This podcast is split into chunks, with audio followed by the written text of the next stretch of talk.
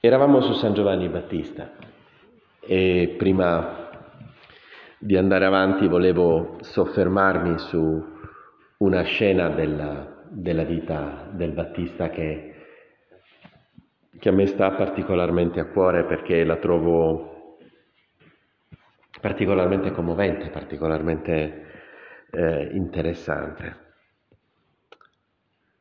Mm, a un certo punto Mm.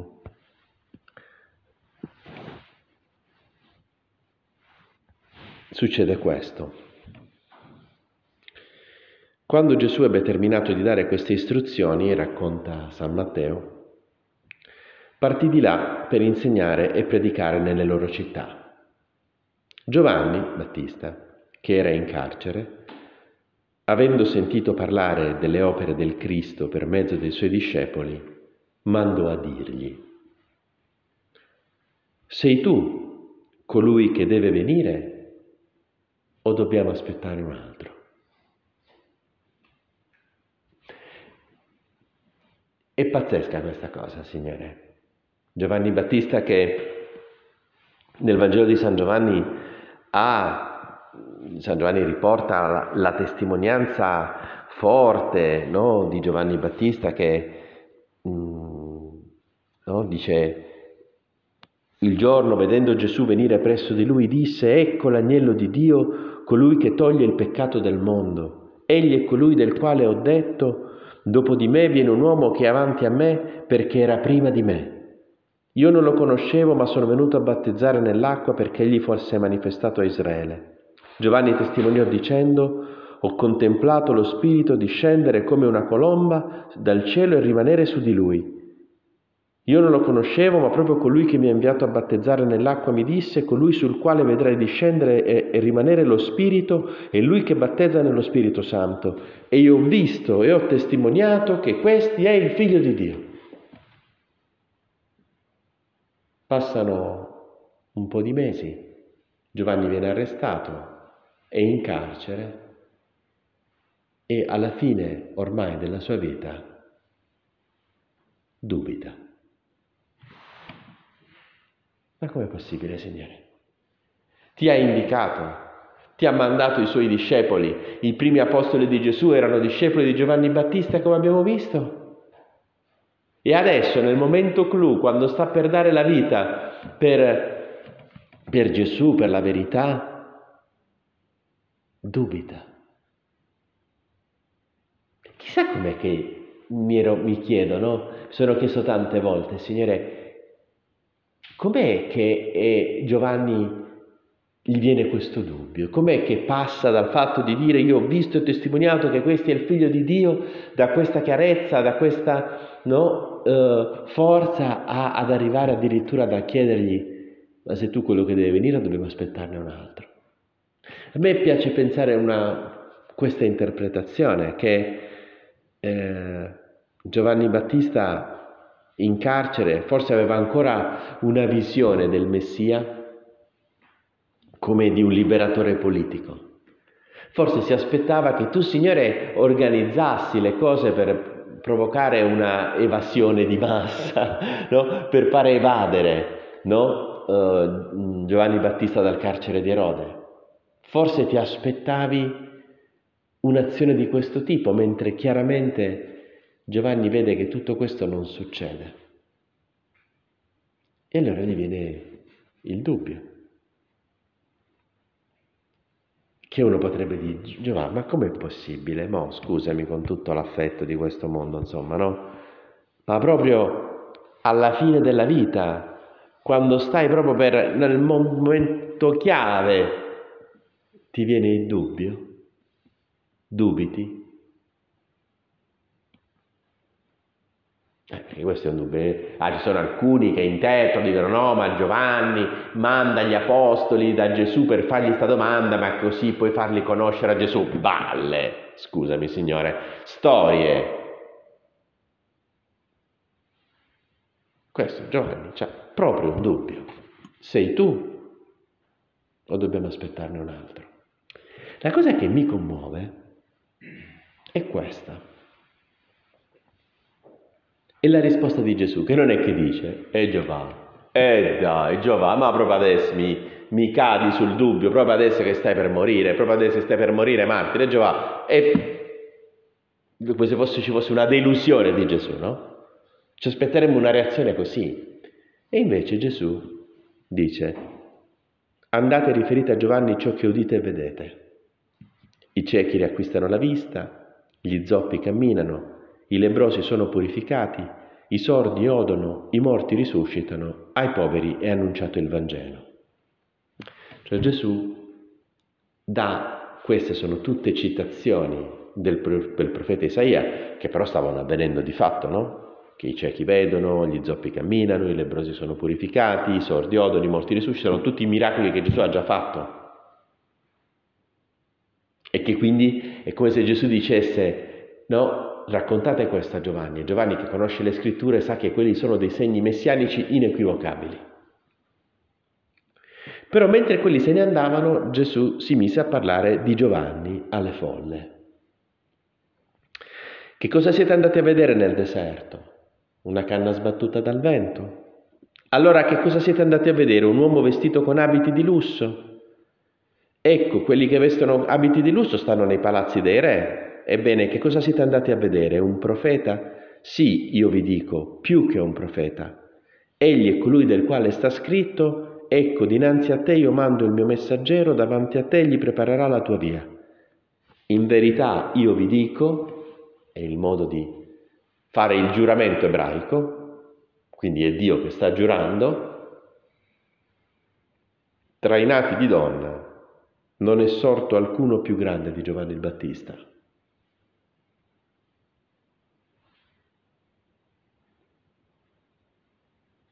Cioè Gesù gli dà l'Oscar della santità maschile, eh? il premio Nobel della santità maschile dico santità maschile perché chiaramente, madre mia, tu sei out of the league, cioè la Madonna è fuori, è un altro campionato, è proprio un'altra roba, cioè non, no? Quindi è lei la tutta santa, no? La, la creatura umana più perfetta, lei. Però la santità maschile Giovanni Battista ha il primato, no, dice nessuno più grande, non dice che non ci può essere un ex equo, perché secondo me l'ex equo è con San Giuseppe, no, sono ex equo, Giovanni Battista e San Giuseppe sono i, i due più santi maschi che ci sono mai stati. Bene, che cos'è che mi commuove, Signore? È che tu, l'Oscar della santità maschile, non glielo dai a Giovanni dopo che ti ha presentato Andrea e Giovanni l'Evangelista, quando ti ha mandato i primi apostoli, quando dà quella testimonianza chiarissima, io ho detto, ho testimoniato che costui è il figlio di Dio.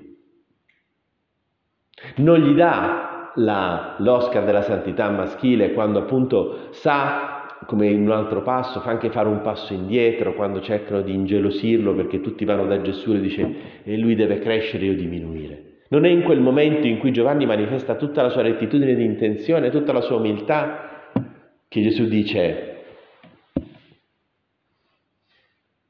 che è il più grande santo che ci sia stato sulla terra. Lo dice quando Giovanni dubita. Che verrebbe da dire, Signore, ma per quale motivo scegli proprio questo momento che potrebbe essere il momento più critico di Giovanni, cioè il momento in cui Giovanni dubita, dubita sul fatto che tu sia effettivamente il Messia, sei tu quello che deve venire o dobbiamo aspettarne un altro? E ci chiediamo, Signore, ma come mai tu scegli questo momento? proprio questo momento per fare questa lode enorme di Giovanni Battista. E, ma io me lo spiego soltanto in un modo, perché Gesù rimane commosso dalla schiettezza di Giovanni, dalla sincerità di Giovanni. Giovanni è così convinto dell'amore di Gesù per lui, è così convinto della stima che Gesù ha di lui, che non è che ha paura di bra- fare brutta figura, dice ma questa cosa non gliela dico, se no chissà che pensa. Ha una fede così profonda nell'amore di Gesù per lui E questo commuove il cuore di Gesù. Perché quando, Gesù, quando Dio, quando il Signore si rende conto che noi crediamo nel suo amore, nonostante tutto, mm, Dio non capisce più niente. Questa è un'espressione che mi piace un sacco del fondatore dell'opera che dice con la nostra fede, col nostro amore, dice somos capaces, dio in una sua omelia, somos capaces de chiflar a Dios. Chiflar vuol dire far uscire di testa, no? Uno dice, ma sei fuori, in spagnolo dice, estás chiflao, sei fuori? Allora noi siamo capaci di fare uscire di testa Dio. Come? Con la nostra fede e col nostro amore. Non capisce più niente. Cioè, quando Dio vede che nonostante tutto noi crediamo nel suo amore, più delle brutte figure che possiamo fare, più delle, eh, del pessimismo sulle nostre miserie, quando crediamo nel suo amore più di tutto questo, Dio non capisce più niente. Lo commuove. Per cui, fratello mio, non aver paura di quello che ti passa nel cuore. Diglielo Gesù con schiettezza, senza avere paura, senza voler fare brutta figura, dice no, ma questa cosa figura se glielo posso dire, ma digliela, parlagliene nella, nella tua orazione, nella tua preghiera, digli i tuoi dubbi, digli le tue difficoltà, digli le tue rabbie, digli le tue delusioni, digli, aprigli il cuore, spalanca il cuore al Signore, aprite anzi spalancate le porte del cuore a Cristo, non abbiate paura, te la ricordi? Non te la ricordi perché sei troppo già nel 78, no, quando fu eletto Giovanni Paolo II, ma tutti l'abbiamo sentito probabilmente questa registrazione, il giorno dell'inizio del suo pontificato, il 22 ottobre, che oggi è, adesso è la festa liturgica di San Giovanni Paolo II, disse quelle parole, No? Non abbiate paura, aprite, anzi spalancate le porte del cuore a Cristo. Lui sa cosa c'è nel cuore dell'uomo, solo lui lo sa. Non aver paura di spalancare le porte del tuo cuore al Signore. Non è che Gesù, se tu gli spalanchi le porte del cuore e vede i tuoi dubbi, i tuoi peccati, le tue miserie, fa eh, che schifo. Non reagisce così Gesù. Quello che pensa è, mamma mia quanto mi ama sto ragazzo. È così convinto del mio amore per lui che non ha paura di farmi vedere la fogna del suo cuore, la stalla del suo cuore.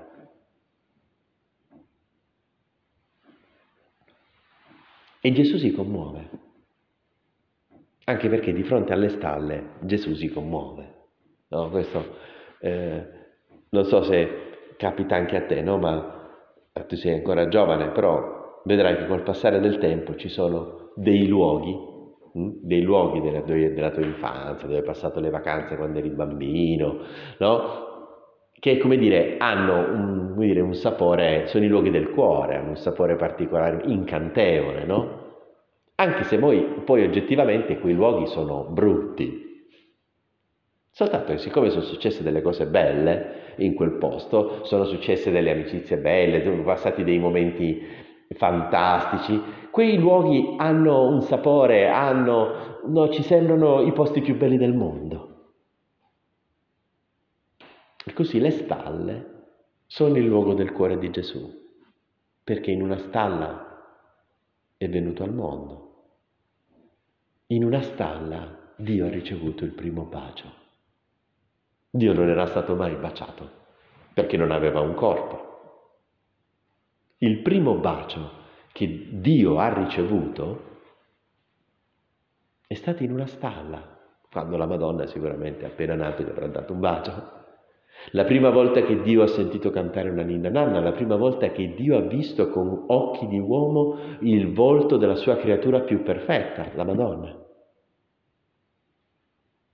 La prima volta che lo sguardo Dio ha visto con occhi umani il mondo degli uomini. Perciò la stalla ha un sapore, ha un, un ricordo meraviglioso nel cuore del Signore. è il suo luogo del cuore. Perciò quando vedi il tuo cuore stalla, Gesù non fa mamma mia che schifo. Dice, ah, una stalla, ma che bello, che bello, una stalla. Il luogo del cuore di Gesù è una stalla. Tra le cose più belle che sono capitate a Gesù nella sua vita sono avvenute in una stalla. La prima volta che è stato accarezzato Dio, la prima volta che è stato abbracciato, la prima volta che è stato allattato. Quante prime volte sono successe nella stalla di Betlemme? Perciò non aver paura. E, e Giovanni Battista sa che quanto è buono Gesù, quanto è buono Dio Padre, perché non ha paura di farsi vedere cioè, verrebbe di fare quella brutta figura che proprio alla fine della vita dubita, lui che lo ha indicato a tutti come il Messia, come il figlio di Dio. Che meraviglia! Questa è l'orazione. Perciò e Gesù sceglie questo momento per dargli l'Oscar della santità. Non per il dubbio, ma per la schiettezza nell'ammettere il dubbio.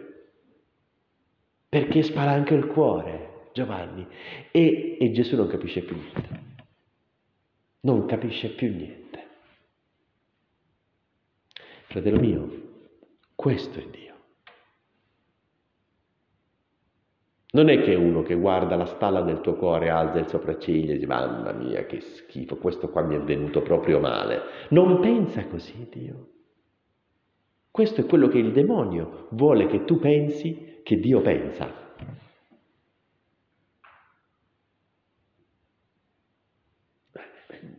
Gesù quando vede una stalla aperta, una stalla che si affida, che gli fa vedere quello che c'ha, non capisce più niente.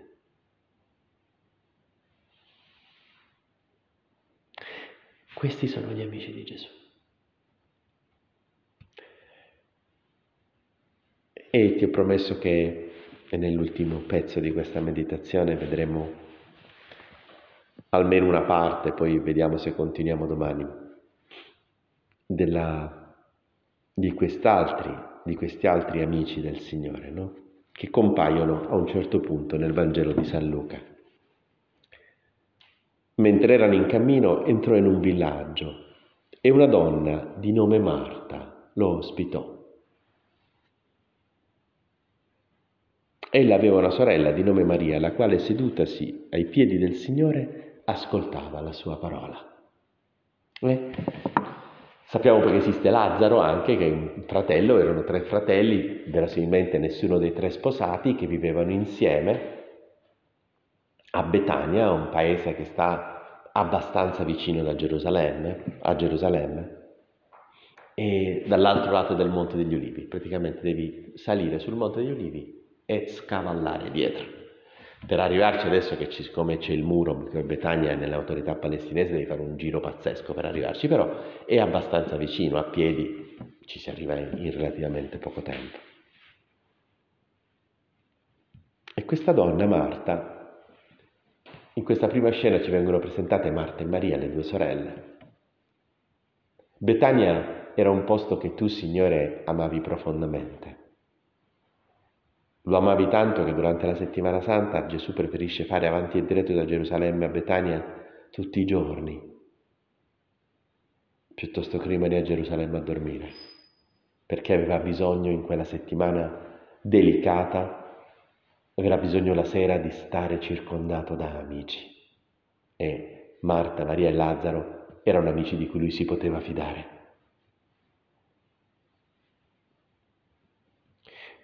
Ma Betania è Betania sia perché c'è Marta e sia perché c'è Maria. Mm?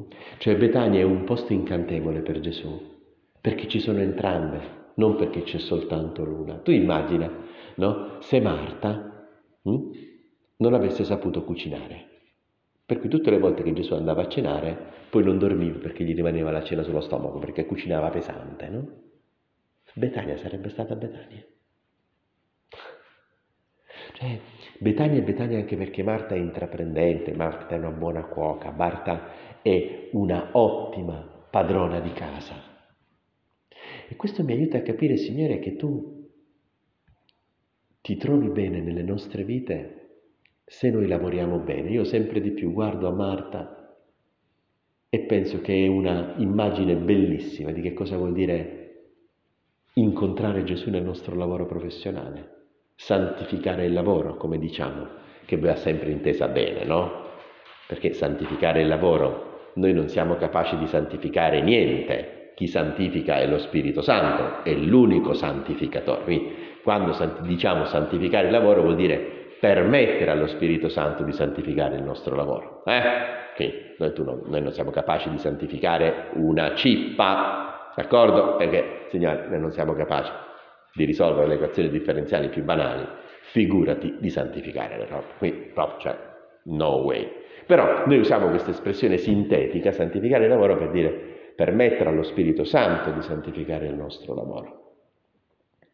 E, e il Signore vuole che noi, cioè, Lui si sente a casa quando noi facciamo, ci sforziamo di fare bene il nostro lavoro. Ci mettiamo grinta, ci mettiamo passione. E cioè proprio ci sta bene, ci sta bene. Però è importante ricordarsi di una cosa. Ella aveva una sorella di nome Maria, la quale seduta ai piedi del Signore ascoltava la sua parola. Marta invece era distolta per i molti servizi. Allora si fece avanti e disse, Signore, non ti importa nulla che mia sorella mi abbia lasciato sola a servire? Dille dunque che mi aiuti. Ma il Signore le rispose, Marta, Marta, tu ti affanni e ti agiti per molte cose, ma di una cosa sola c'è bisogno. Maria ha scelto la parte migliore che non le sarà tolta. Cioè, che cos'è che, eh, che Marta si sta scordando, Signore? Si sta scordando per chi sta lavorando. Noi dobbiamo lavorare bene, Signore. Noi dobbiamo essere persone che hanno passione professionale, gente che ce la mette tutta, gente che, che anche deve avere una santa, sana ambizione professionale. Ma perché? Per servire Gesù, sì, fratello mio. Per amare gli altri. Perché se tu sei un cattivo medico, la parcella la prendi uguale, però non lo curi. Se tu sei un cattivo commercialista, eh, la parcella la prendi uguale, però non risolvi il problema a quel poveretto che viene da te. Se tu sei un cattivo architetto, eh, eh, le case le costruisci e ti fai pagare, però non avranno quel sapore di casa. Cioè, tu Signore, tu vuoi che noi siamo delle persone professionalmente capaci, ma che ci ricordiamo che tutto questo è per servire. Per servire gli altri e Dio. Che non ci dimentichiamo, come sta facendo Marta, che non ci facciamo distogliere dalle nostre cose dimenticarci per chi stiamo lavorando, per chi stiamo preparando il pranzo, per chi stiamo preparando la cena, per chi stiamo studiando. Per questo motivo, nei centri dell'opera, no? nelle sale di studio c'è il mandatum novum. Io vi do un comandamento nuovo, che vi amiate gli uni gli altri come io ho amato voi. Non stai nella cappella, non stai in oratorio, stai in sala di studio. Perché? Perché ci ricordiamo che quello è il senso e il motivo dello studio. Se tu prendi tutti i 30, ma ti fai i fatti tuoi, tu non stai santificando una cippa, ok? Quello non è lavoro santificato. Se tu ti, ti, fai i fatti tuoi, ti chiudi in una stanza, Signore, ci chiudiamo in una stanza a fare prendere i nostri 30 e lode, ma vediamo la gente che muore attorno a noi e noi ce ne freghiamo perché dobbiamo studiare, ma tu non stai santificando niente. Niente. Perché Signore, noi lavoriamo bene ma per gli altri, è per te. Per cui dobbiamo mettercela tutta, dobbiamo, mettere, dobbiamo vincere la nostra pigrizia, sì, questo sì, vincere pres, il nostro pressappochismo, questo sì, ma per amore degli altri e di Dio. Questo è quello che dà senso, questo che rende Betania, questo sono gli amici di Gesù. Gli amici di Gesù sono gente che sa, che sa fare questo, che sa mettercela tutta professionalmente, ma allo stesso tempo sa mettersi in gioco, ma allo stesso tempo sa che si mette in gioco per servire. E qui permettimi di capire bene, questa parola servire è una parola importante, perché il figlio dell'uomo è venuto non per essere servito, ma per servire. Nel servizio, in un certo senso, si può compendiare tutto quello che tu, Gesù, sei venuto a fare su questa terra. Ma cosa vuol dire servire? Cosa vuol dire servire? E qui racconto sempre un episodio che mi è avvenuto quando sono arrivato a Milano nel 2005 eh, da sacerdote, dopo esserci stato da ingegnere, eh, ci sono arrivato da sacerdote e una volta parlando con una ragazzina eh, eh mi, che aveva un po' di problemi, di rapporti con la mamma, cose che capitano a quell'età, allora mi venne in mente di darle questo consiglio. Senti, ma perché non fai i servizi con la mamma? Questa frase al sud vuol dire fare le faccende domestiche, hm? fare i servizi. E dall'altra parte vedo sta ragazzina che mi fa, ma proprio i servizi? Perché a Milano fare i servizi vuol dire pulire i bagni. E dicevo, proprio, bagni, cioè, proprio in quello la devo aiutare mamma? Questa è diciamo, qui pro quo uh, linguistico mi ha, fatto, mi ha aiutato un sacco perché noi rischiamo di pensare che servire vuol dire fare cose umilianti. Ma questo è falso. Perché se io pulisco i bagni perché mi pagano per pulire i bagni, quello non è servizio, quello è lavoro.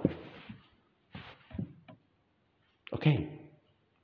Servire il L'essenza del servizio è la gratuità. Io non lavoro perché ho il dovere di farlo, non ho lavoro perché così mi danno in, dei soldi in cambio, non, non lavoro per dovere, non lavoro per avere, ma lavoro per mettermi in gioco con gli altri. Questo è servire. Servire è mettersi in gioco gratuitamente. E allora, Signore, trasformare il mio lavoro in servizio, mettersi in gioco gratuitamente. E questo e gratuitamente non vuol dire fare gli straordinari e non essere pagati, non è tanto quello. Io per capire la certificazione del lavoro, e poi chiudiamo qua, ricordo sempre un altro fatto che mi è successo. No? Scusami se ti racconto fatti miei, ma sono quelli veri, perché quelli che uno ha vissuto poi sono quelli che... Io ricordo quando stavo alla RUI a Roma a studiare i primi due anni di ingegneria, perché poi ho finito a Milano, eh, una volta chiesi un cestino per il pranzo, no? un panino, perché vado, c'avevo una lezione alle due di pomeriggio, quindi non potevo tornare in residenza a pranzare. E mi ricordo che prendo questo sacchetto con il pranzo e quindi subito apro per vedere, c'erano due panini, c'era la Coca-Cola, c'era la... e poi come frutta c'era un'arancia, che io ho pensato fra me e me. che idiozia, e come me la mangio l'arancia? Mica c'ho il coltello che mi porta in università, cioè come me la mangio l'arancia? Vabbè, mio, che chiusi, sacchetto, vado a lezione, arriva il momento del pranzo, mangio il primo panino, mangio il secondo panino, cioè, prendo l'arancia, la sto quasi per buttare direttamente perché tanto cioè, ho quello di rimettermi nello zaino, che me la mangiavo a casa tornando, quando mi accorgo che l'arancia era stata intagliata. Cioè, la ragazza che, che non so chi è, che ha preparato il sacchetto, che lavorava nell'amministrazione della RUI, ha pensato, ma questo qua com'è che se la pulisce l'arancia? E l'ha fatto, ha fatto polo nord e polo sud e i meridiani, no? Per cui io con due dita mi sono sbucciato l'arancia me la sono mangiata come un signore. Fratello mio, questo è santificazione del lavoro. Questa tizia qua si è messa nei panni, ha capito una cosa e ha fatto una cosa che non è che era prevista, che è venuto un colpo di cuore, ha fatto questo è servire, questo è santificare il lavoro. Quell'arancia intagliata per me è un'icona potente di cosa vuol dire santificare il lavoro.